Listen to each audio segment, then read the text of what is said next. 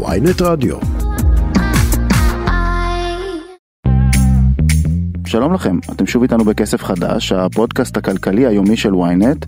היום יום שני ה-12 ביוני, ומה יהיה לנו היום? ראש הממשלה נתניהו הצהיר שהוא נכנס לאירוע, הוא מתכוון לדון במדיניות הלאומית של ישראל בתחום האינטליגנציה המלאכותית.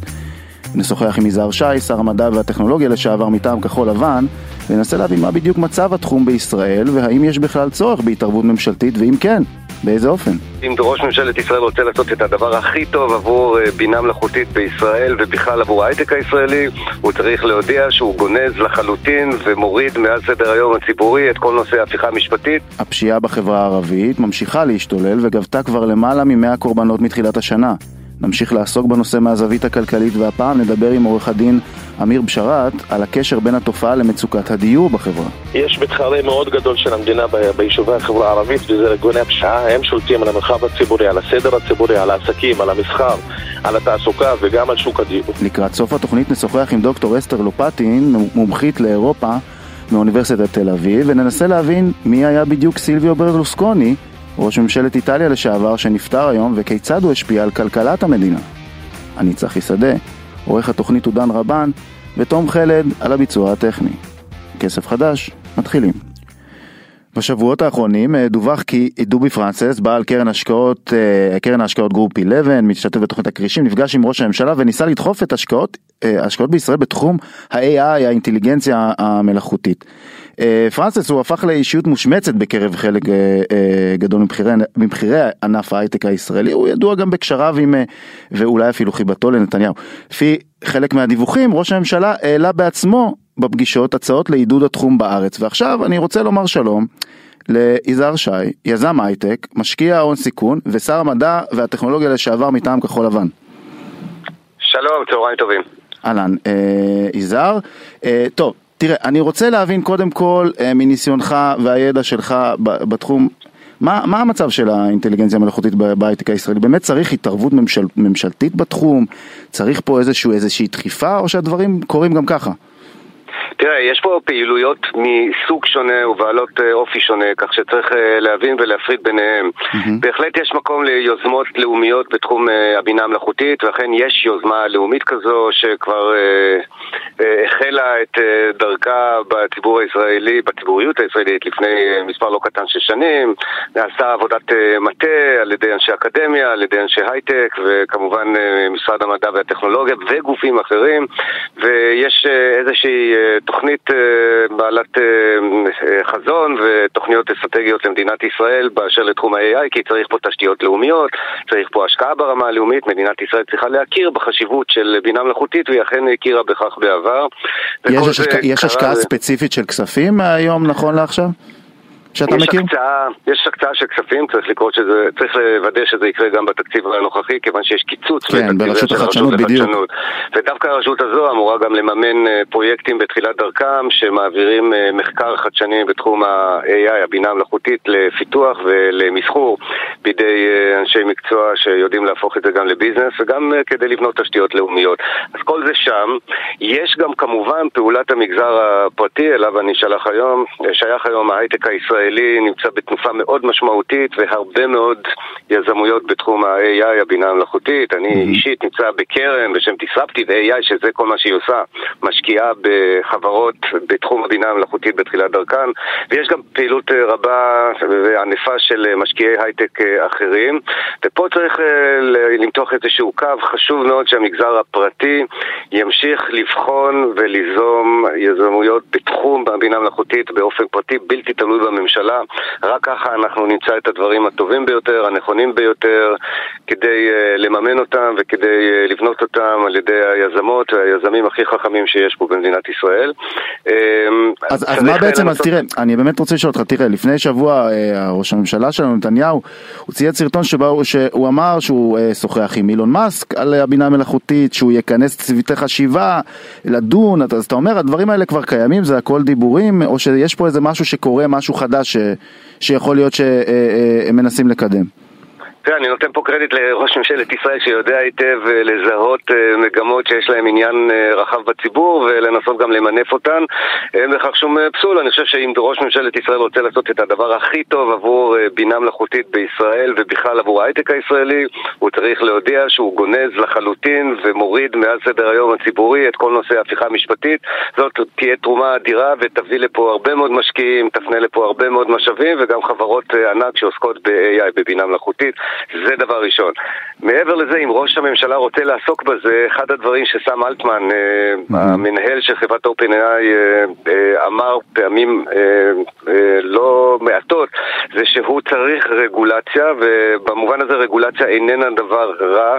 מדינת ישראל יכולה להיות בין המובילות בעולם, כיוון שאנחנו מבינים בהייטק, וכיוון שראש ממשלתנו רוצה לדחוף את הנושא. אנחנו צריכים להיות בין המדינות החלוצות בעולם, שמסדירות את נושא ה-AI, הבינה המלאכותית, כדי ש... מה זה אומר רגולציה, אגב, בתחום?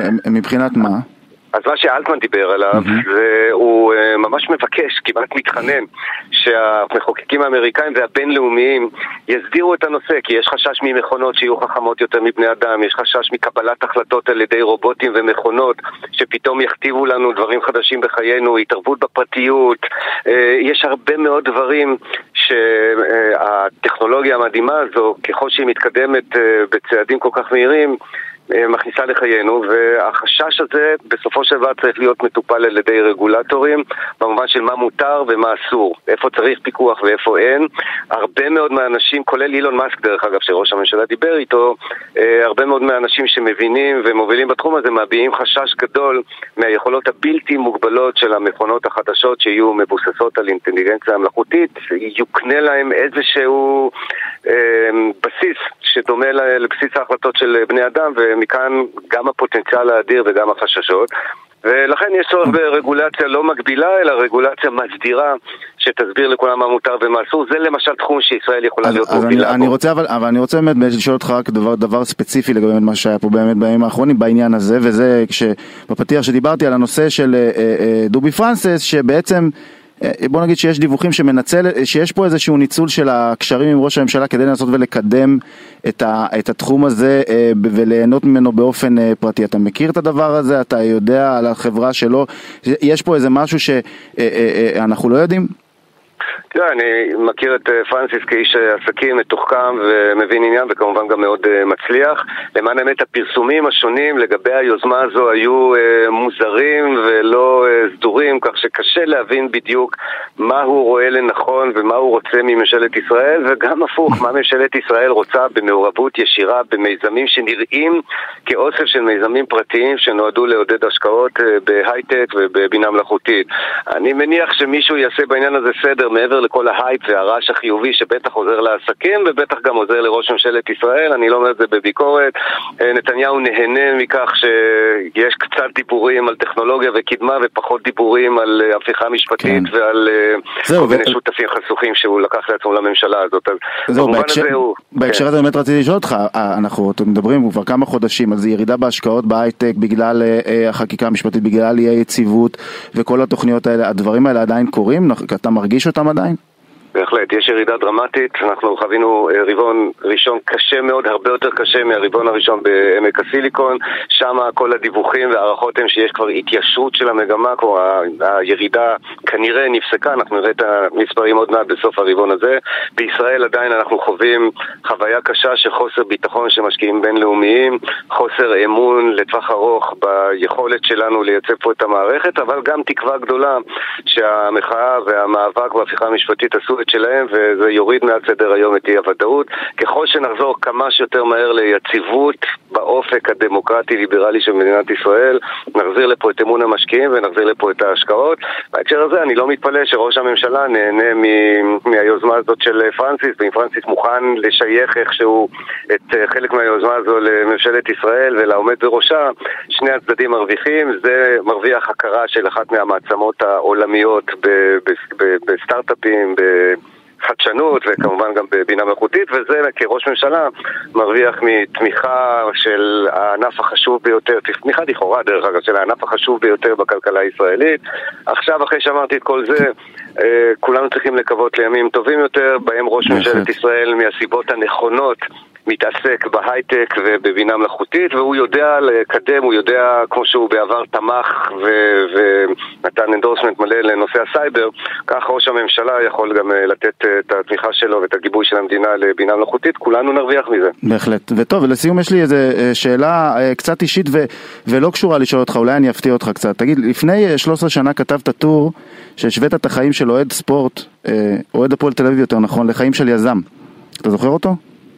ודאי ודאי, חקוק על ליבי, הטור המפורסם ההוא, כן. אז רגע, אחרי אתמול אתה מרגיש שאתה צריך לכתוב טור חדש? אה, אם אתה שומע אותי קצת צרוד, אתה יכול להבין איפה ביליתי מספר שעות אתמול בלילה. אז לא יודע אם אתה אה, שומע גם אותי קצת צרוד, אבל בסדר, בשביל הגילוי הנאות, מאותו צד. כן, כן. אז אה, היה ערב מאוד מרגש, קודם כל ערב ספורטיבי, הייתה תצוגת ספורט מדהימה על המגרש, היה הניצחון הגדול ביותר של הפועל על מכבי תל אביב, ולחילופין ההפסד הגדול ביותר של מכבי תל אביב אי פעם בליגת הכדורסל הישראלית, זו הייתה חגיגת כדורסל וגם חגיגת קהל, ראוי לציין, גם הקהל של הצהובים ובהחלט הקהל של האדומים נתנו שם תצוגה יוצאת דופן. אז גם פה יהיה אקזיט אבל בסוף? יש לנו עוד יממה שלמה לכסוס ציפורניים, קודם כל לנסות להשיג כרטיסים שזו משימה בלתי אפשרית אה, בפני עצמה בגלל הכשלים של מכבי תל אביב וכל מה שקשור בזה, אבל אה, כן, הולכת להיות חגיגה גדולה, אני לא יודע אם יהיה אקזיט, אבל בהחלט אה, יש הרבה תקוות והרבה תפילה בלב. בהחלט. יזהר שי, שר המדע והטכנולוגיה לשעבר, יזם, משקיע הון סיכון, המון המון תודה. ואוהד הפועל תל אביב. וגם, בהחלט. כסף חדש.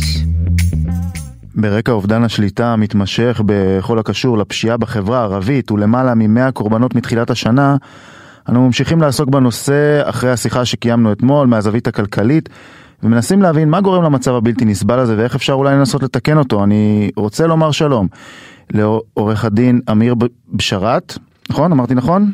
נכון. מאה אחוז. אה, יועץ כלכלי לוועד הארצי לראשי הרשויות המקומיות הערביות.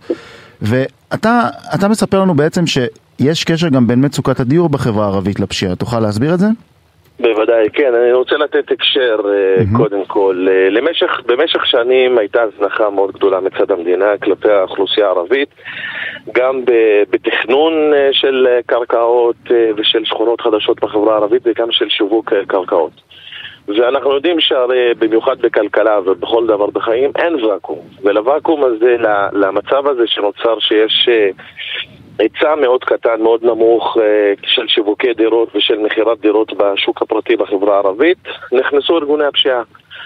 וארגוני הפשיעה יכלו לשלם פי כמה מאות אה, אחוזים ממה שכל משפחה רגילה יכלה לשלם התחילו להשתלט גם על שוק הדיור, והיום בעצם ראשי הרשויות והרשויות המקומיות אה, אגב, מה זה אומר ב... להשתלט על שוק הדיור? זה אומר שהם קנו אה, מבעלים פרטיים של נכסים, אה, זה, אה, איפה הם קנו בעצם? הם גם קונים מבעלי קרקעות פרטיות, אבל גם כשהמדינה באה ומשווקת, mm-hmm. ובמיוחד אם היא משווקת בצורת מכרזים, הם באים ושמים את המחירים הכי גבוהים, ומייצרים הלכה למעשה גם מחירים מאוד גדולים, מאוד גבוהים, עבור התושבים של היישוב עצמו. כשהמדינה באה ואומרת, אני קודם כל מוציאה מכרז, קובעת את המחירים, בא ארגון פשיעה שם 2 מיליון שקל ליחידת דיור, זה הופך להיות המחיר הנורמלי ביישוב והם באים בעצם בצורה של חברות בנייה של מתמודדות במכרז, כאילו אתה מתכוון, נכון? אין, אין באות לגיטימיות לחלוטין, זה חברות, זה ארגונים לכל דבר ועניין, הם נכנסו בנעלי המדינה ובמקום שהיישובים היום נתקלים בזה שהשוק יודע אה, אה, להגדיר את עצמו לבד או אפילו לנסות לנהל אותו בצורה כזו או אחרת, ארגוני הפשיעה השתלטו, נכנסו והפכו להיות מפלצות. היום קשה מאוד לכל זוג צעיר ללכת ולקנות דירה כי המחירים מאוד גבוהים בגלל הכניסה של ארגוני הפשיעה לשוק הדיור בכלל בחברה הערבית. זה נכון אגב בערים, בכפרים, בכל מקום, או שיש מקומות שזה מקום. יותר בולט? בצפון, אני יודע. במיוחד באזורים, במיוחד באזורים שאין אין, איזה, אין עדיפות לאומית ולכן קשה להם להיכנס לשוק הדיור הממסדי שהמדינה משווקת, אלא הם נכנסים רק לשוק הפרטי. אבל מחוז חיפה והאזור של ואדי ערה, אפילו ביישובים, בכפרים, הם מצליחים להיכנס כי יש שם מכרזים של רמ"י, ובמכרזים של רמ"י קל להם מאוד לבוא ולשים את המחירים שמבחינתם מאוד נמוכים, אבל מבחינת כל התושבים הם מאוד מאוד גבוהים, וזה מייצר מסחר לא הגיוני ולא שוויוני עבור, עבור התושבים הצעירים ביישוב. הבנתי, ועכשיו זה, אני, לא בודקים אבל, זאת אומרת, אתה אומר, זה ארגוני פשיעה שמתמודדים עם מכרזים, רמ"י לא יודעים, לא יכולים לבדוק, המדינה לא מנסה לבדוק את הדברים האלה? לא, המדינה לא נכנס... אנחנו... תשמע, כל הסיפור של הפשיעה, ואתה עכשיו לוקח צד אחד, הצד הכלכלי, אבל כל כן. הסיפור של הפשיעה בחברה הערבית הוא בגלל שהמדינה לא קיימת. יש מתחרה מאוד גדול של המדינה ביישובי החברה הערבית וזה ארגוני הפשיעה, הם שולטים על המרחב הציבורי, על הסדר הציבורי, על העסקים, על המסחר, על התעסוקה וגם על שוק הדיור. ואין מדינה, וכשאין מדינה אין ואקום, נכנס מישהו אחר, ובנעלי המדינה נכנסו ארגוני הפשיעה, המדינה לא בודקת, לא מבקרת, מבחינת רמ"י להפך.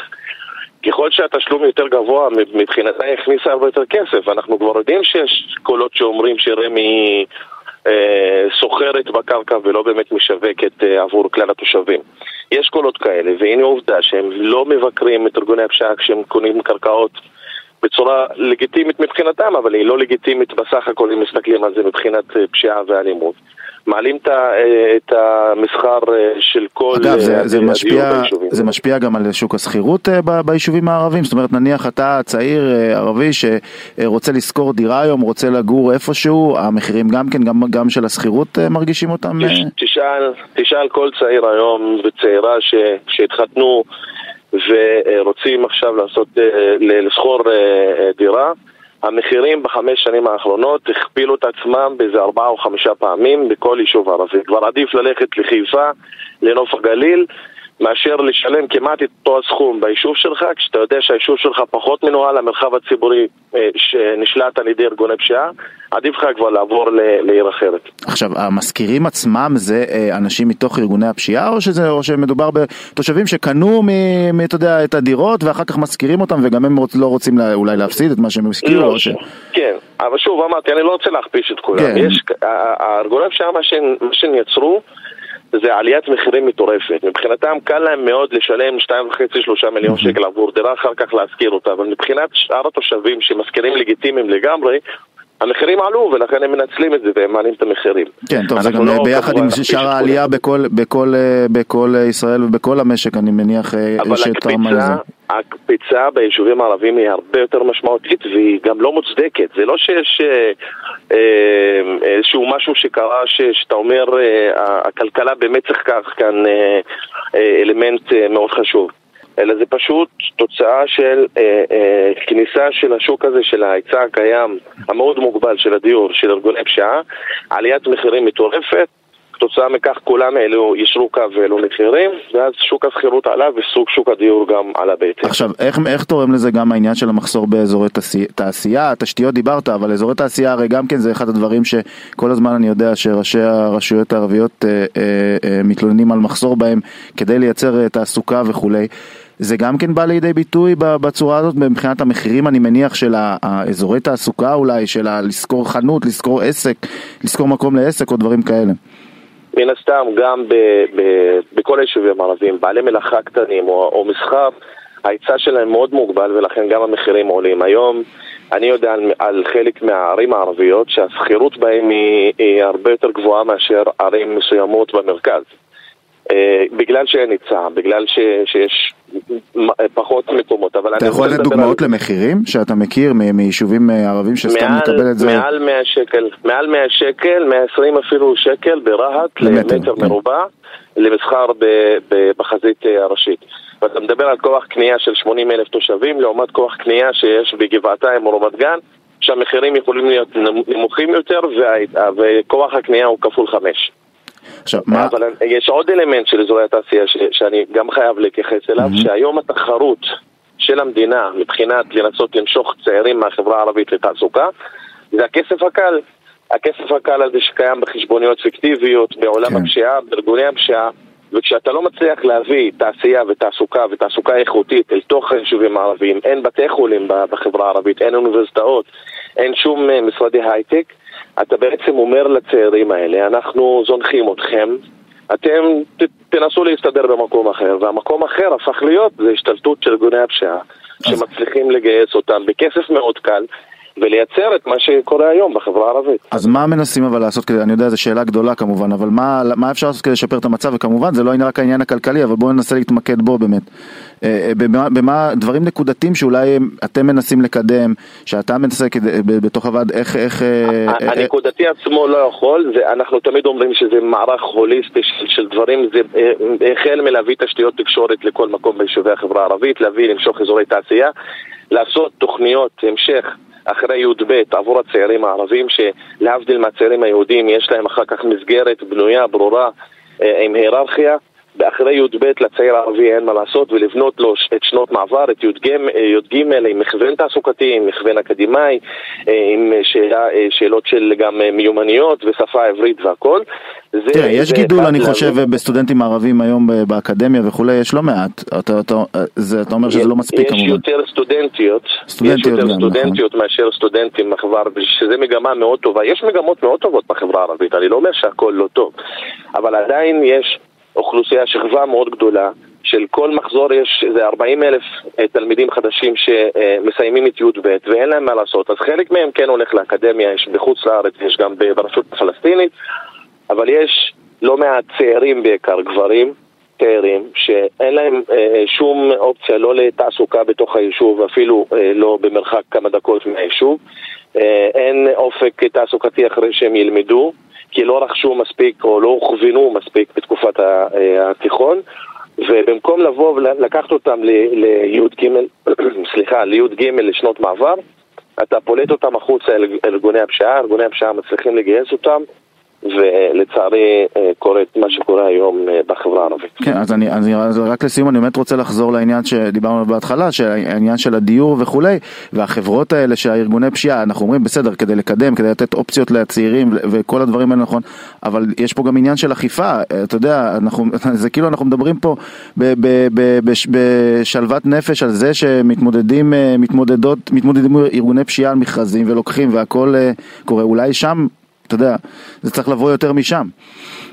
לכן אנחנו תמיד אמרנו לממשלה, תנהלו את השוק ואל תיתנו לשוק לנהל את עצמו. כשהשוק מנוהל בעצמו והמדינה לא קיימת בכלל, ארגוני הפשיעה נכנסים.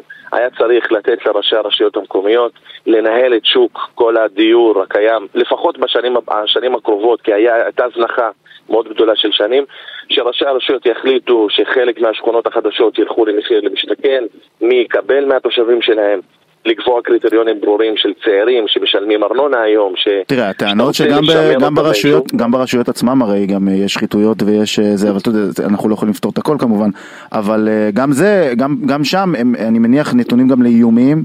ולכל ול, אה, הדברים האלה שקורים גם כן, אז השאלה, אתה יודע... אבל לא ניסינו, המדינה נכשלה, ראשי הרשויות לא נכשלו כי לא ניסו. בוא ננסה, בוא ניתן, בוא ניתן להם עם פיקוח, אבל, אבל לא ניסית. המדינה בינתיים היא זו שנכשלה, היא זו שהכניסה את ארגוני הפשיעה במקומה כי היא לא נכחה, ו...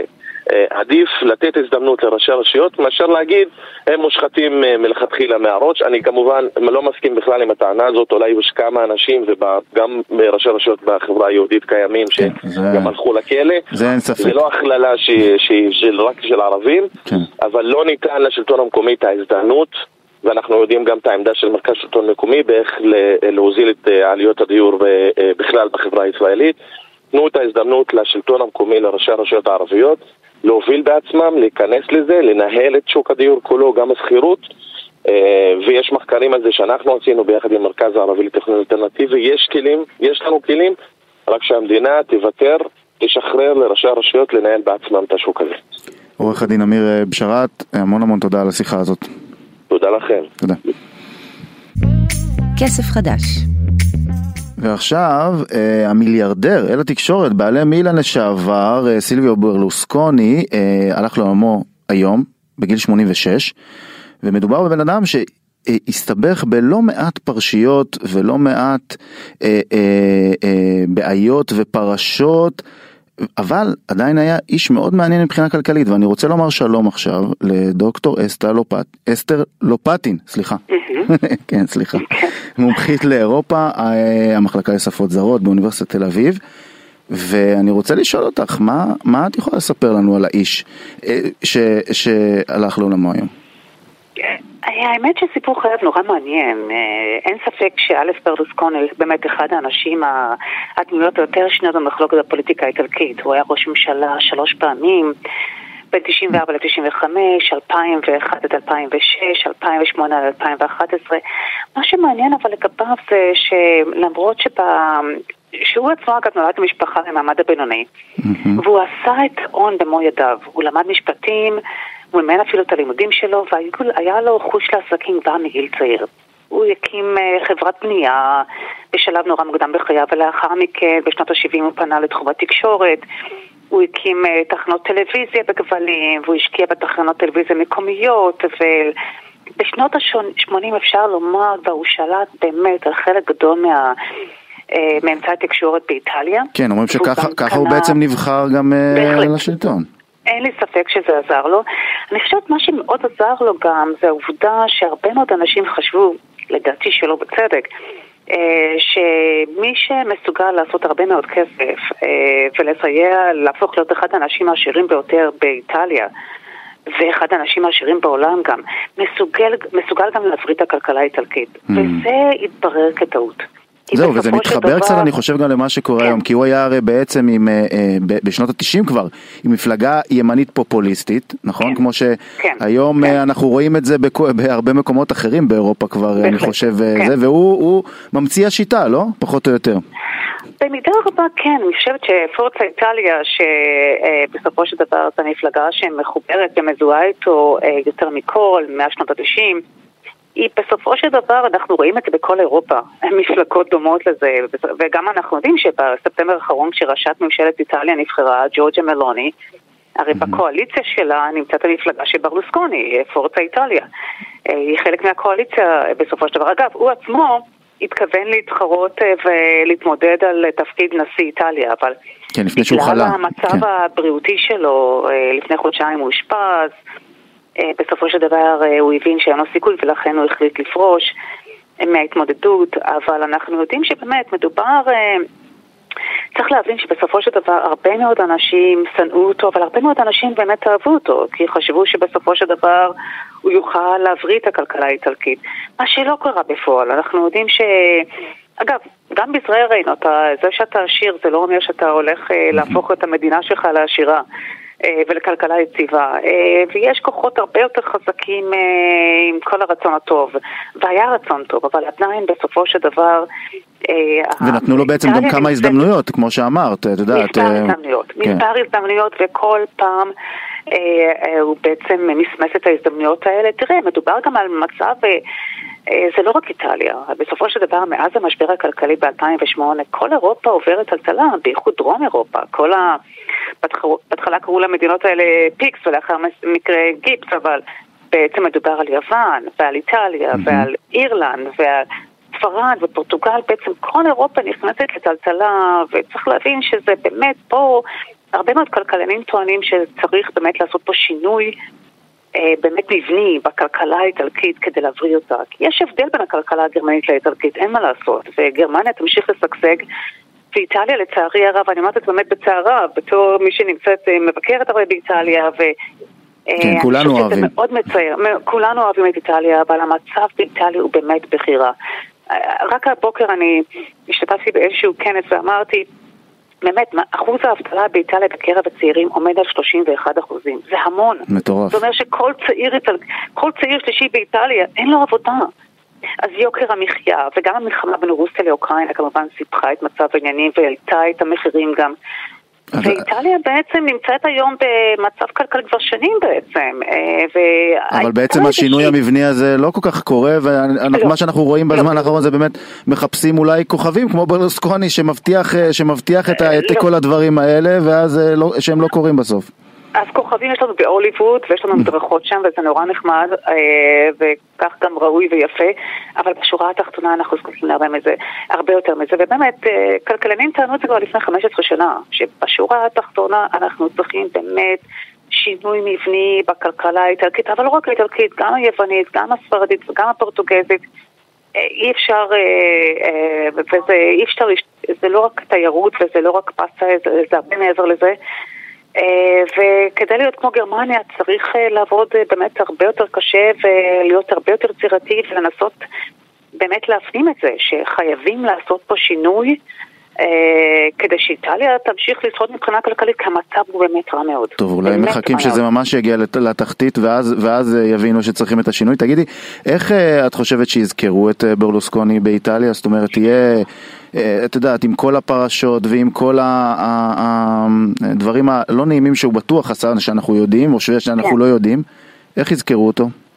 תראה, אני חושבת שהוא הייתה דמות שנויה במחלוקת, הרבה מאוד אנשים שנאו אותו, אבל הרבה מאוד אנשים אהבו אותו. כלומר, אני בטוחה שבמילאן, במילאן mm-hmm. שבעצם הוא נולד שם והוא גם מת שם, העובדה שבעצם הוא הציל, אף אחד לא ישכח לו את העובדה שהוא הציל בעצם את uh, קבוצת הכדורגל הזאת ב-86 מפשיטת רגל. Uh, והוא זה שהעלה את קרנה, ומבחינה הזאת אני בטוחה שהרבה מאוד אנשים uh, כן אהבו אותו, כן רכשו לו כבוד, אבל הרבה מאוד אנשים לא העריכו את... את אותו ראש הממשלה והוא לא הצליח להבריא את הכלכלה האיטלקית וגם כל המסיבות בונגה בונגה שלו, המסיבות באמת החשק או מה שלא יהיה, שבו נשים צעירות שקיבלו כסף אה, עבור אה, מין השתתפו בהן. זה לא מכובד, זה לא יאה ולא ראוי, לא לראש ממשלה ולא לאף אחד באופן כללי. כן, זה היה. באמת נורא מבזה ונורא מחפיץ נשים, אני חושבת שזה מאוד מאוד בעייתי. אה, כן, אז זה, זה מאוד מאוד בעייתי. מצד שני, אי אפשר לקחת ממנו את העובדה שהוא באמת היה אה, איש מאוד אה, באמת אה, חזק אה, ועשיר. אגב, אותנו, את ישראל, הוא מאוד אהב, מאוד אהב את ישראל. הוא טוב. היה אחד האנשים, אם יש מישהו באירופה שרצה שישראל תצטרף לאיחוד האירופי, זה בעצם היה ברלוסקוני. הוא באמת דחף לזה כל השנים. הוא מאוד מאוד רצה לראות אותנו באיחוד האירופי. קצת בעייתי, אנחנו צריכים להיות מדינה אירופאית כדי להצטרף לאיחוד האירופי. יש לנו נטייה, תשמעי, גם ויקטור אורבן אה, אוהב אותנו, אני חושב, לא זה? אז יש לנו, אה, האמת שאנחנו במצב טוב באירופה, כיוון שאירופה הולכת ונהיית יותר ימין קיצוני היום, אז כנראה, אני לא יודעת, אנחנו כנראה מתחברים אלינו. אבל, אה, אבל לא, לא, זה לא זה, הסיבה שמתחברים אלינו היא מסיבות אחרות לגמרי, זה מסיבות כלכליות, ומבינים שישראל ישראל היא מדינה מחוזרת היום בעולם. בשורה התחתונה יש לנו הרבה מה להציע. בתחום הסייבר, בתחום ה security, בתחום ה... באמת. מחקרים פורצי דרך, אז מהבחינה הזאת אנחנו מאוד מחוזרים, כי לשמחתי הרבה יש לנו מה להציע, אז זה טוב. זה נכון. טוב, אה, דוקטור אסתר לופטין, אה, מומחית לאירופה, מחלקה לשפות זרות, אוניברסיטת תל אביב, המון המון תודה על השיחה הזאת. תודה רבה לכם. תודה רבה. טוב, אה, עד כאן כסף חדש להיום. תודה לדן רבן על העריכה. לתום חלד על הביצוע הטכני, אני צחי שדה, מחר יהיה איתכם רועי כץ וידבר על עוד דברים שמשפיעים על הכיס של כולנו. ועד אז שיהיה לכם המון כסף חדש. thank you